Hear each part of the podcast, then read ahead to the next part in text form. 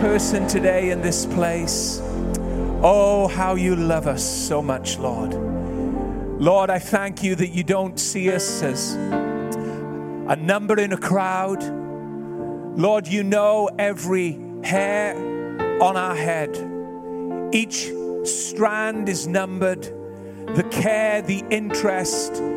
Oh, is amazing how you love us, God. And Lord, when we're at the end of ourselves and we don't even love who we are, we're frustrated with who we've become or ashamed at what we've done. Lord, we thank you that you never leave us, you never forsake us. There's never a bad comment that comes from your mouth because there is no condemnation to those who are in Christ Jesus. So, Lord, I pray that the words of my mouth and the meditations of my heart would be acceptable in your sight, that you would use my tongue to bless your people.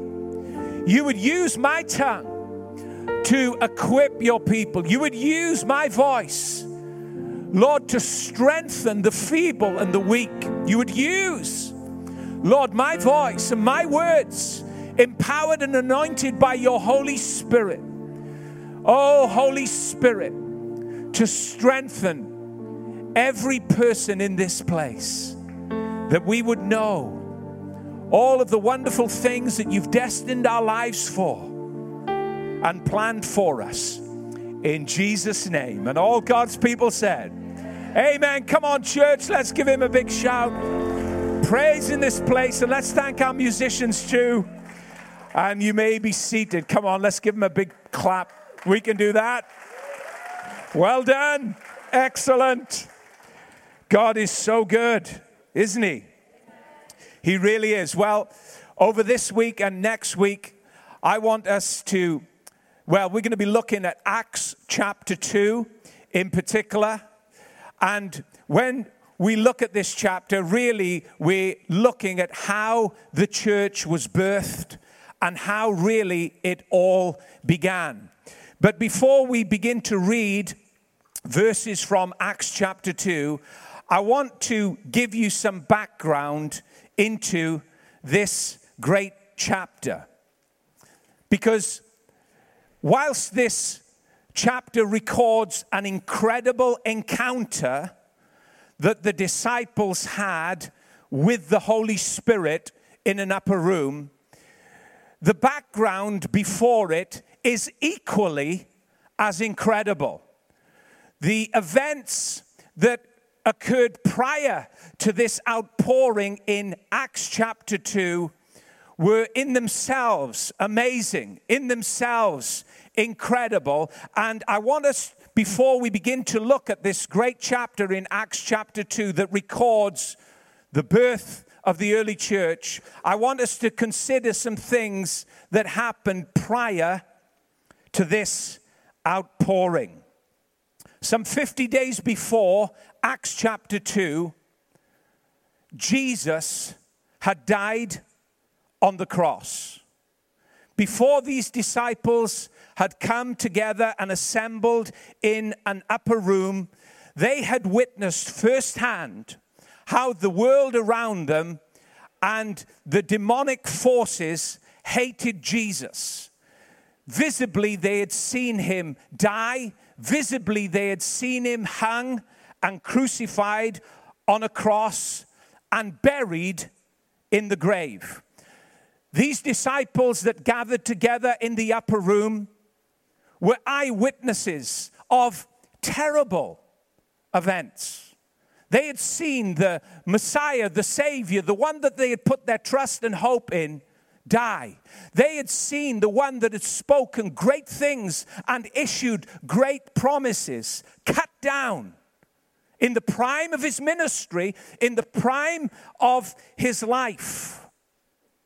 They were faced with huge defeat, huge disappointment, as the weight of this world and an invisible spiritual world bore down on them to resist them in what God wanted to do through them.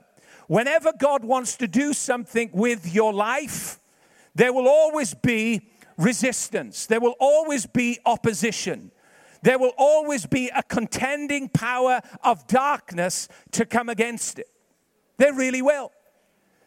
Even in our church, this church, this family, this house of God going forward, there will always be things as we move forward and take steps for God within this city. There will always be a countering, resisting force of darkness that will try to overpower and hinder the walk that we take. But we've got great news that God is on our side, that He is within us is greater than He that is in this world and to counter every circumstance that tries to hinder us, to counter every, every opposing force that tries to push us back, the joy of the Lord is our strength. We got strength from that joy. We don't have to scowl. Cry we may, but I'm telling you now, there's a joy inside of us that is God's, from God's heart, that enables us to get back up off the floor and continue on in the work that He's set out for us. These disciples, these men that Jesus had chosen, simple fishermen, unlearned and educated, these men had been terribly opposed, terribly defeated, and they were terribly disappointed. It was a terrible situation. And if you were to look at the facts, it wasn't conducive to start a church. It wasn't conducive. If you were to look at the environment that Jesus sent them out into, it was not conducive for anything good to happen because it was so dark and so heavy, and defeat was in the air.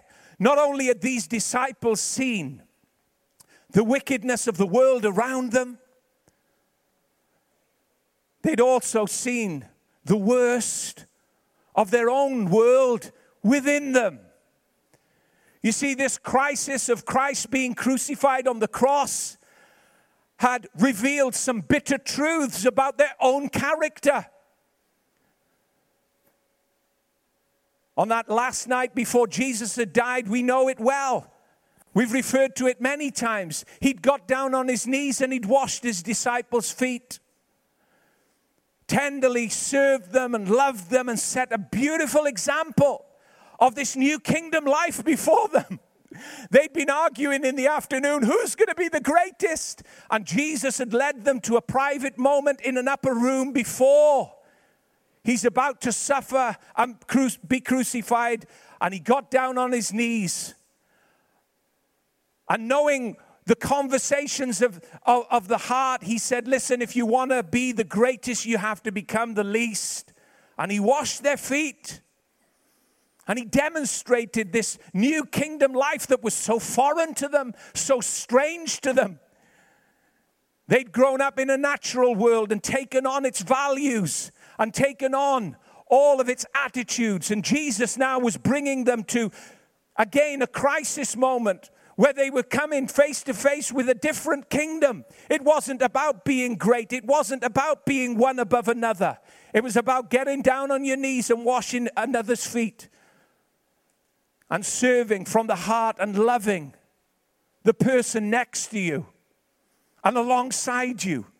And this was strange to these disciples. Peter protested, You'll never wash my feet. And Jesus said, Listen, you don't know what spirit you're of. If you do not allow me to do this, you have no part with me. And then, of course, Peter says, You can wash everything. Jesus said, Your feet will do. Thank you very much. But Jesus, you see, don't let your mind go there. Jesus, Jesus, he wasn't telling them to go into a foot washing ministry. He was showing them the spirit of the kingdom. He was showing them the spirit of a new resurrected life and the power that it gives you over that old self that wants to hinder you and stop you doing what God's called you to do with others in the world in which you live. He was exempling that.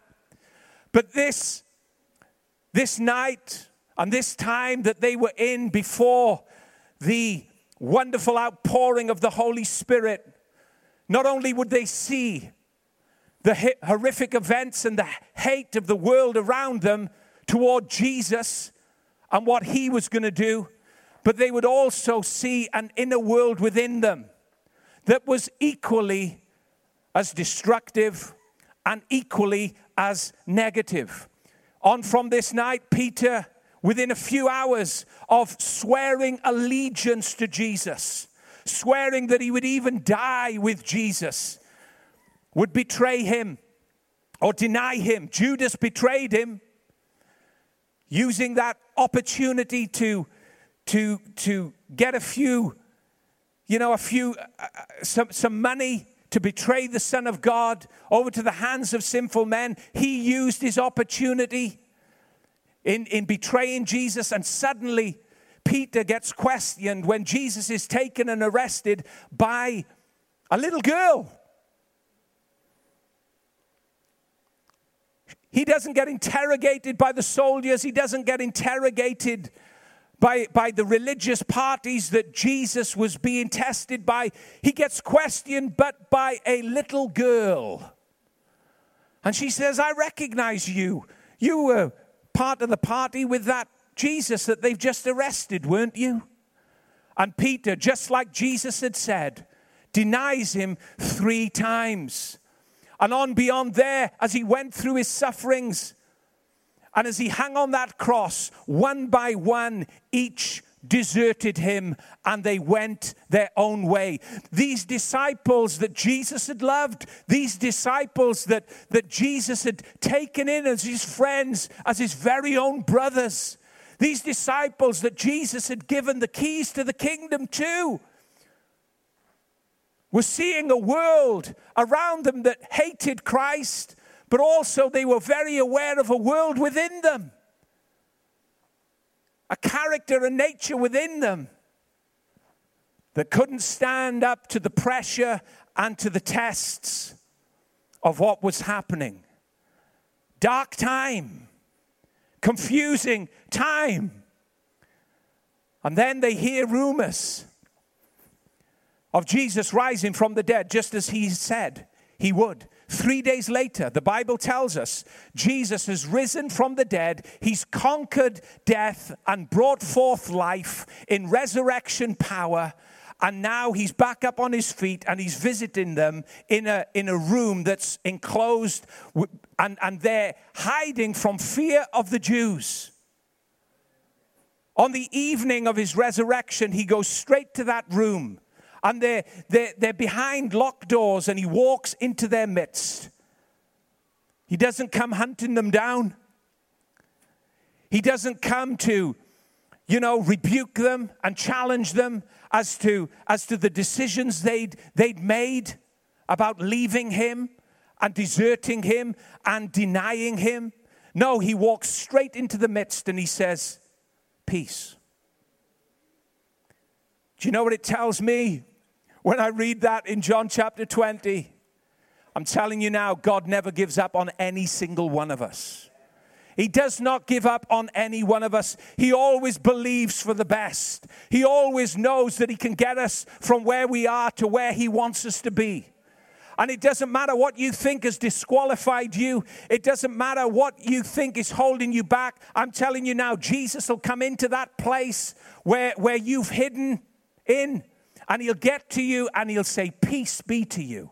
And that peace will be the provision that you need to do what he's called you to do. He walks in there.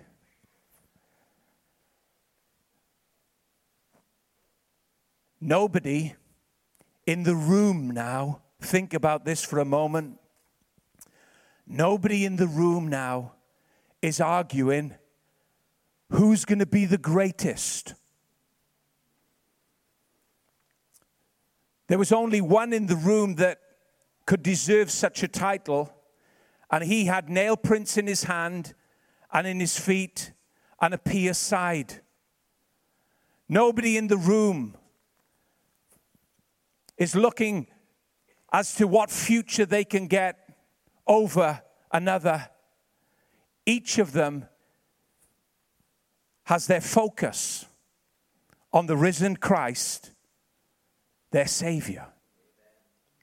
Now, on beyond here, the Bible tells us that Jesus, in Acts chapter 1, it actually tells us that Jesus met with his disciples for over 40 days. 40 days, he met with them and he began to teach them regarding things about the kingdom. He also began to show them infallible proofs that it was him that had risen from the dead. Acts chapter 1 tells us that. Jesus had met with his, his disciples. In fact, not just the disciples. According to Paul, who would write later to the Corinthian church, he said that Jesus actually met with over 500 believers, 500 followers Jesus met in this 40 day period, day in, day out, teaching them about the kingdom, teaching them about what he had come to do and what he was going to enable them to do. And in this time when he met now remember, this is a background, this is a backdrop to what we're going to read about in Acts chapter 2. Very important. At that time of meeting with those disciples, over that 40 day period, some 500, over 500, Jesus said to them to wait in Jerusalem until the promised Holy Spirit would be given. 500. He directed and guided and commissioned to go to Jerusalem and wait. That's what Paul tells us in 1 Corinthians chapter 15. And yet, on the day of Pentecost, we don't find that there was 500 meeting in an upper room. According to Acts chapter 1, you read that there was 120, not over 500. Why is that? There's over 380 people missing from that moment where Jesus had directed them and guided them to wait until the promised Holy Spirit had come. Over 380 people were missing from this moment on the day of Pentecost. Could it have been that some had not heard what he said? Could it have been that others evaluated the cost and thought it not a priority to be at? Could it have been that others were distracted by the life around them and had to attend to their duties rather than make it a priority of their lives to follow the direction that Jesus had given. We'll never know. But what we do know is that over 380 people were missing that were instructed to be at Jerusalem for this wonderful encounter that the Holy Spirit was going to bring to them on the day of Pentecost. Acts chapter 2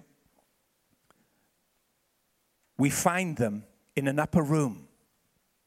And the Bible says that they were in one place, in one accord, ready, praying, waiting to receive the power of the Holy Spirit. In Acts chapter 1, verse 8, Jesus said, But you will receive power and ability when the Holy Spirit comes upon you, and you will be my witnesses both in Jerusalem, Judea, Samaria, and even to the ends of the earth. They had just walked around the areas that Jesus had ministered in.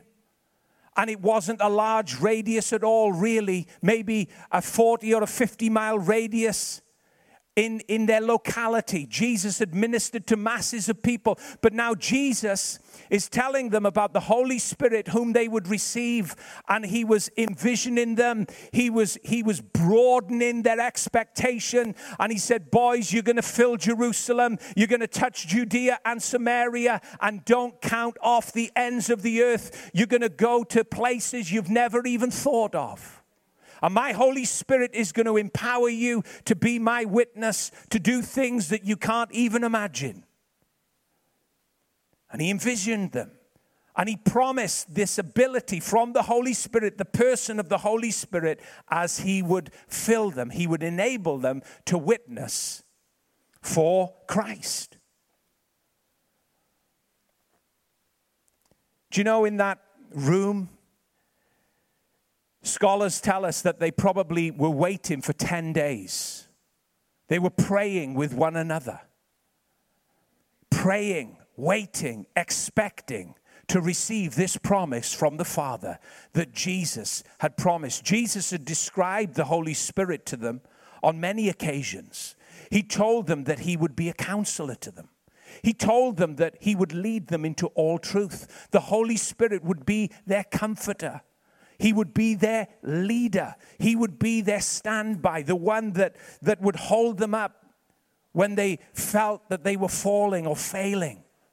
They needed the Holy Spirit to fill them, to empower them, to enable them to, to walk in this life effectively for Christ and win their world. But you know, when they were there, they must have thought, Whilst they looked around the room, they must have thought, well, you know, maybe this is it. Maybe it doesn't get any bigger or any better than this. Maybe we are destined to, to be in this room, and this room is where it begins and where it ends. This upper room.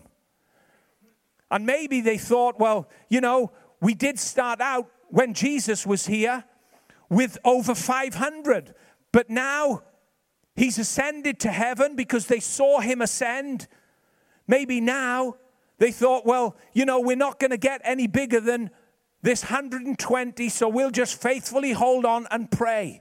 Little did they know, little did they know that by the end of the day, they would never ever go back to that room in which they'd grown maybe comfortable in, that room that they had that they had prayed in they would never ever go again into that upper room as a result of what the holy spirit would do. You know maybe those 380 left because they didn't want to see peter or any of the other disciples lead this work. Maybe they didn't like the apostles that Jesus had chosen and Jesus had, had, had equipped and anointed to lead this forward. There can be 101 reasons why those 380 didn't turn up and gather in that room. But I'm telling you now, when God has declared He's going to do something, it doesn't matter whether the majority leave and, and, and a, major, a minority is left. When God has declared that He's going to do something, He's going to do it. He really is.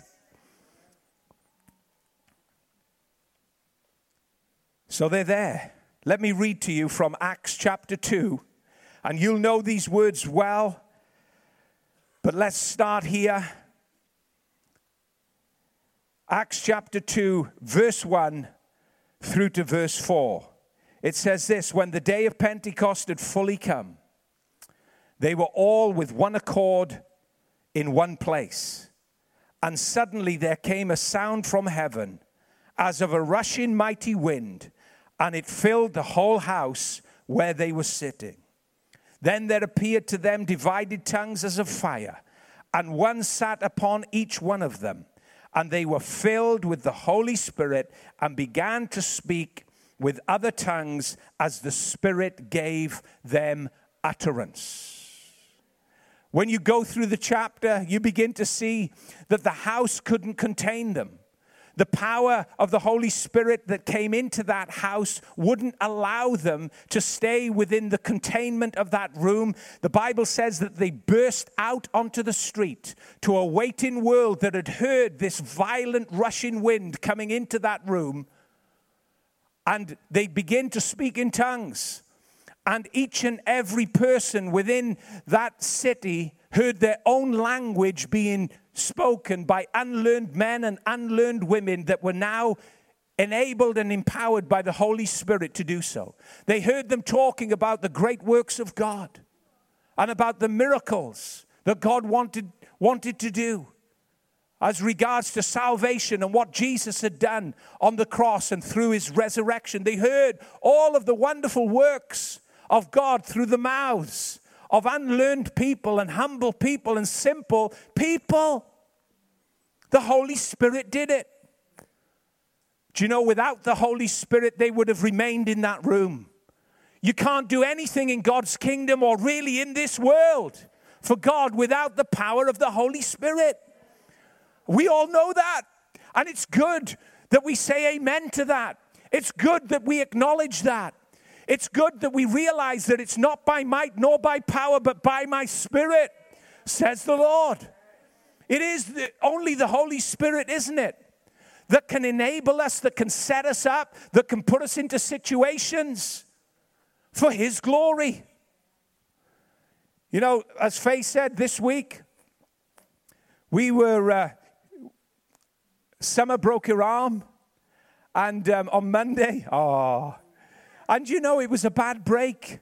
And uh, you know, she was in a lot of pain. I had to pick her up from, from her, her school in Pontypool. And you could see she was really, you know, really in agony. And that was not nice. I took, I, I picked Faye up at the church. Summer was in the car. We rushed her to A&E. I dropped Faye and Summer at A&E. And then I took the car back and I just parked it on a street. And on my way to A&E, I was literally minutes away all of a sudden a man just started speaking to me.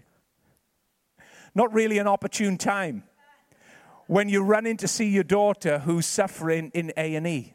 And he just started speaking to me, talking about his back and saying it was bad. And um, I, I, I, you know, I'm, I'm on the run and I'm talking to him and he's speeding up with me and I'm speeding up. And um, I said to I, I said to him, I said, "Oh mate, you got a bad back." Yeah. I said, "You want to do?" I, I mean, I'm stopping now, and we got all this going on. I said, "You want to do some stretches like this? If you ever got a bad back, right? Cross your legs. Oh, stretch. You stretch all your muscles, right? It does work. Promise you, right? So I'm showing him this, right? And we're in the grounds of the Gwent. Oh yeah, I'll try that. He said, and I said, "Do you know what else you want to try?" What? I said, "Cycling." I said, "Cycling will do it." That'll help. So then, of course, he's a cyclist, right? So um, we're talking about, oh yeah, I, I, do the road, I do the mountain, and we're talking away, and you know, summer's in A and E, and this is in the back of my mind. And I thought, do you know what? Hmm, this is not chance now. I'm not missing this opportunity. I'm not missing this. This is what we live for. I said, Hey, his name was Daniel. I said, Daniel, have you ever heard of the King's Church? Yes, Lower Dock Street. Yeah, that's it. I said, Do you know what, Daniel?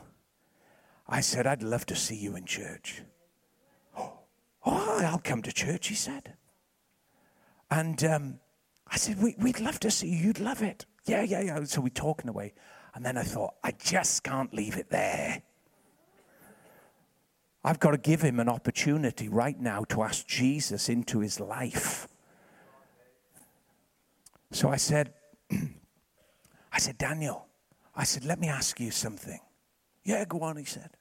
I said, Have you ever asked Jesus into your heart? I said, That's the most important question. I'm not asking you to become an attendee of a church. I'm asking you to open your heart and ask Jesus Christ to come in and live inside you. Have you ever done that, Daniel? It's not hard. No, I haven't, he said. I said, would, would you like to? Would you, would you like to pray with me right now to ask Jesus into your life? Yes, he said. So, right there, right, right there, in the Gwent, and not quietly, forget that. I took his hand. I said, Daniel, say this after me Lord Jesus. And now, hey, people passing, who cares, man? Come on, who cares? Right? And we, we prayed that prayer. We prayed that prayer, and he asked Jesus into his heart. Now, now, do you know what? It's that's the the presence and the guidance of the Holy Spirit that all of us have access to that enables us to do what He wants done in somebody's life. There's stories over, over this building, I'm sure, this week, just like that one, where you have had opportunities and you've taken them. And maybe you, you haven't prayed that prayer with, with that person that God has helped you to talk to. Maybe you've not prayed that prayer, but that's absolutely fine. You've taken them another step closer to the Lord and Savior that you love and the one that loves them, Jesus. In this, in this scene that we see in Acts chapter 2, we see men and women alike out on the street, out in the hustle and the bustle of life in a city, in a city that was hostile, in a city that had murdered and crucified their Savior and Lord, but in a city that could not defeat or confine him to the grave for he had risen from the dead, and now he had done what he promised right back at the beginning. He had sent the Holy Spirit in power to fill them and enable them to be his witnesses to a world around them. See it for a moment. Think about it. 120 get touched by the power of God filled with the Holy Spirit, they burst out onto the street. They go into a very hostile environment, and now suddenly, 3,000, 3,000 have received Christ and have been baptized. Imagine that. What do you do? What do you do? That's where my head goes. What do you do with all those people? 3,000 people. Peter and the disciples were simple men. They didn't have any expertise in event management or crowd management or how to bring all this thing together. They were simple men. They didn't have, you know, databases. We use databases, thank God for them. But they didn't have any kind of, you know, computerization of systems and to help them manage this mass of people. But the Holy Spirit, who had originated and birthed and ordained this event, took care of all of the confusing things that were happening because this could have been chaotic. This could have, you know, broken every health and safety law in the book. But God was in control. There wasn't chaos, there wasn't confusion. There was blessing, there was unity. Peter wasn't running around with the apostles. Oh, we, you know, we got to make sure that, that you, you come to church next Sunday. We got to make sure that, you know, that we look after you, that we care for you. No, the Holy Spirit was orchestrating everything, and they would look after them, and they would instruct them, and their well being was of utmost priority to these apostles and others who were serving. But behind all of it, the Holy Spirit was keeping it all together. Let me read to you.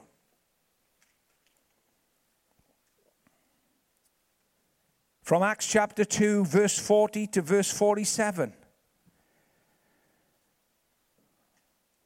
After Peter had delivered his word to the mass of people that were around him, it says this, and with many other words, Peter testified and exhorted them, saying, Be saved from this perverse generation. Then those who gladly received his word were baptized, and that day about 3,000 souls were added to them. And they continued steadfastly, they continued steadfastly in the apostles' doctrine and fellowship. In the breaking of bread and in prayers, then fear came upon every soul, and many wonders and signs were done through the apostles. Now all who believed were together and had all things in common, and sold their possessions and goods and divided them among all as anyone had need. So continuing daily with one accord in the temple and breaking bread from house to house, they ate their food with gladness and simplicity of heart, praising God, having favor with all people, and the Lord added to the church daily those who were being saved. Remarkable words. This wasn't pre planned. This wasn't a strategy that they concocted. If the Holy Spirit did come, this was a spontaneous manifestation of the Holy Spirit's power among people so that He would keep them together, that they wouldn't scatter abroad, but they would become a family of believers, the church that Jesus had declared He would build, and the gates of hell would not prosper against it or prevail over it. The Holy Spirit looked after, and there was an inner devotion within these people's hearts to obey and listen to the doctrine of the apostle, the words of the apostles. And then it says, continually and steadfastly, they fellowshipped together. You know, I've said this over recent months, but I want to say it again today. What you see here emerging in Acts chapter 2 is a very clear pattern. A pattern. How God builds his church. In Exodus 25, God spoke to Moses when he was building a tabernacle, and he said, Listen, Moses, do everything according to the pattern that I have given you. Moses had to build everything according to what God had shown him. He couldn't, you know, bring his own ideas and his, you know, his DIY spirit into what God had declared. No, he had to build everything according to the pattern that had been given him. And here in Acts chapter 2, there was a very, very clear pattern according to the church that was emerging, according to the church that was beginning. They met in temple courts, in the temple courts. The temple courts could hold the thousands of people that had recently received Christ and been baptized. The temple courts represent the large gathering, like our gathering today. It's wonderful to come together in a large gathering like this chat with each other, fellowship with one another, and thank God for the week that He's just brought us through. It's wonderful. And we never ever want to take for granted this, this large corporate gathering that we have one with another. But, but, that is only one side of this wonderful picture of the church because the Bible says that they fellowshipped. They fellowshiped one with another. They broke bread. They celebrated the fact that Jesus had died. They celebrated the fact that, that he had also risen from the dead and that he would return for them in the breaking of the bread. And they prayed together from house to house. I'm going to close. I'm going to ask the musicians to come. We're going to look at this a little bit further next week. But I wanted to give you just a background today into Acts chapter 2 and the beginning of this wonderful journey that they were on in building the church that Jesus had declared he would build. They fellowshipped with one another. They met in homes. Jesus had demonstrated all the way through his ministry the value of a home. He'd gone in and out of homes. He'd taught in homes. He'd healed in homes. He'd done miracle after miracle in homes. The religious system around them was all centered in the iconic temples that the former times and former generations had built. But now there was a new emphasis. There was a new wineskin. There was a new life, a new pattern that was emerging in this New Testament church. That it wasn't just about the large gathering, but it was about the small, intimate gathering in homes, the fellowship of believers with one another. Jesus had said to them, Where two or three are gathered in my name, there I am in the midst. Not two or three thousand, not just two or three thousand. Of course, he can be there with vast numbers of people, no problem. But le- never let us forget or underestimate the blessing and the priority and the promise that Jesus gives about our gatherings in our homes. And today I say all of that to say this our hearts as a leadership, and certainly our hearts as pastors here, Faye and I, is, so, is, is for every single one of us to be in fellowship one with another. It's not a command, it's not a demand. But from the bottom of my heart, I don't want anybody to miss out on the rich blessing of being in what we would call a connect group. The blessing that our family has received from being connected within a body, being connected within a family, being connected within a small group is so, so wonderful. I wouldn't want any single one to miss out on that blessing and that opportunity. Now, today you may have been, you may be here for the first time. You may have been coming a number of months. You may have been here a year and still you haven't been able to take a step into a connect group. I realize, I realize that it's a big step because you, it's a smaller, more intimate group. But you know what?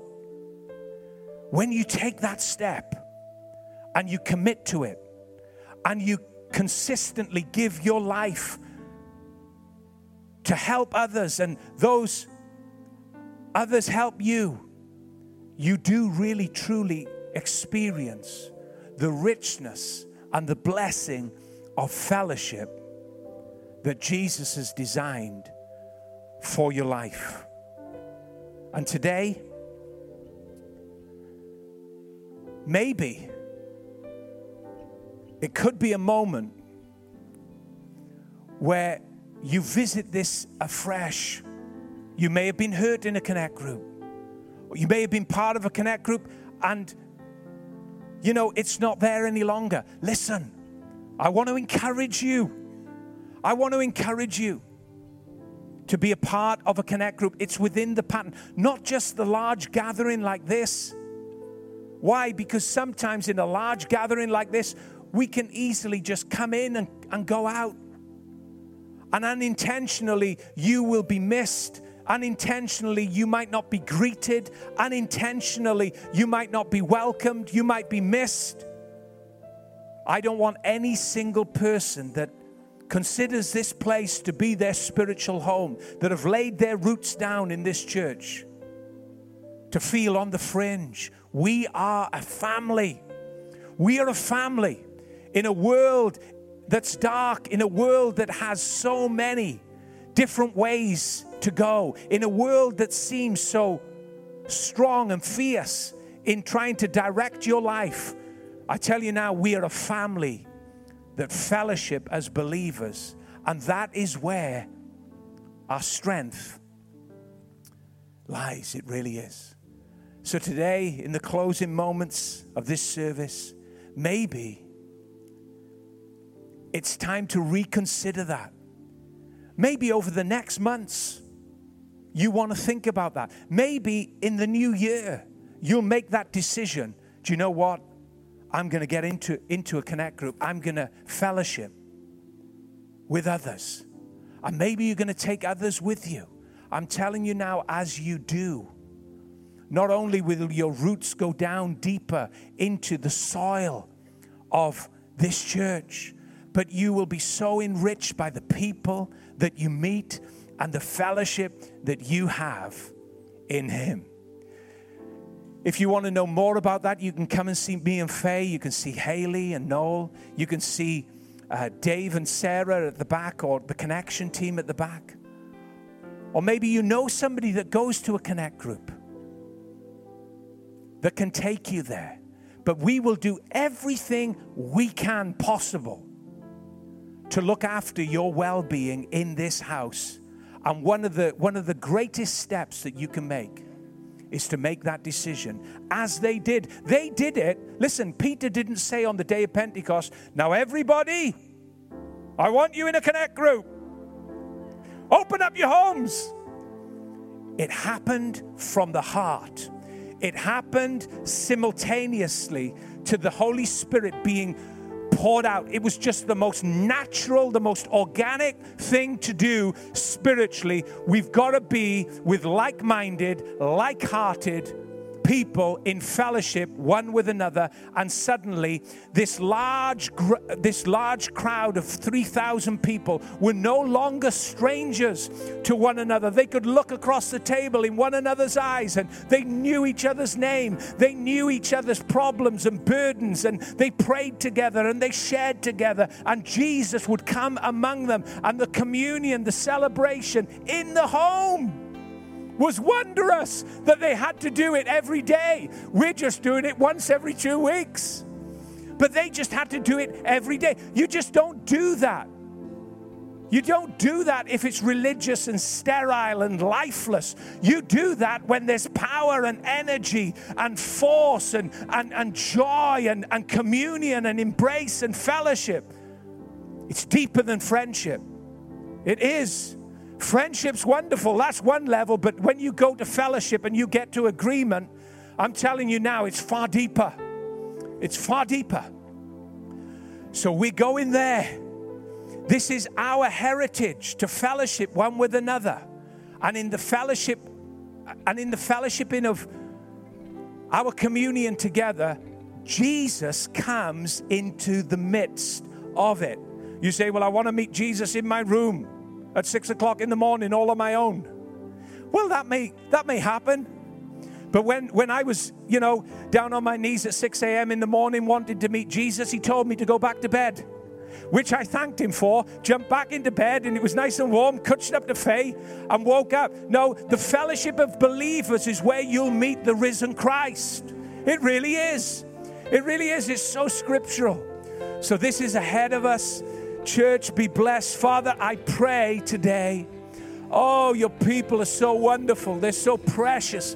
Lord, I don't want anybody to be on their own. I don't want anybody to feel lonely. I don't want anybody, Lord, in this place to feel abandoned or, or struggling. Holy Spirit, we are your body. We are your people. Holy Spirit, you've designed us to have fellowship one with another so that we can cast our burdens, yes, on you, but Lord, that we can carry one another's burdens also, as the scripture tells us to do. Lord, I pray for every single person that has this house as their home. Lord, I pray that it would truly be a home, a place of intimacy and family and relationship. Father, as I have Lord, spoken your word, I pray that you would now enable us and empower us to be your witnesses and to build according to the word that you've spoken to us. In Jesus' name, amen. Come up.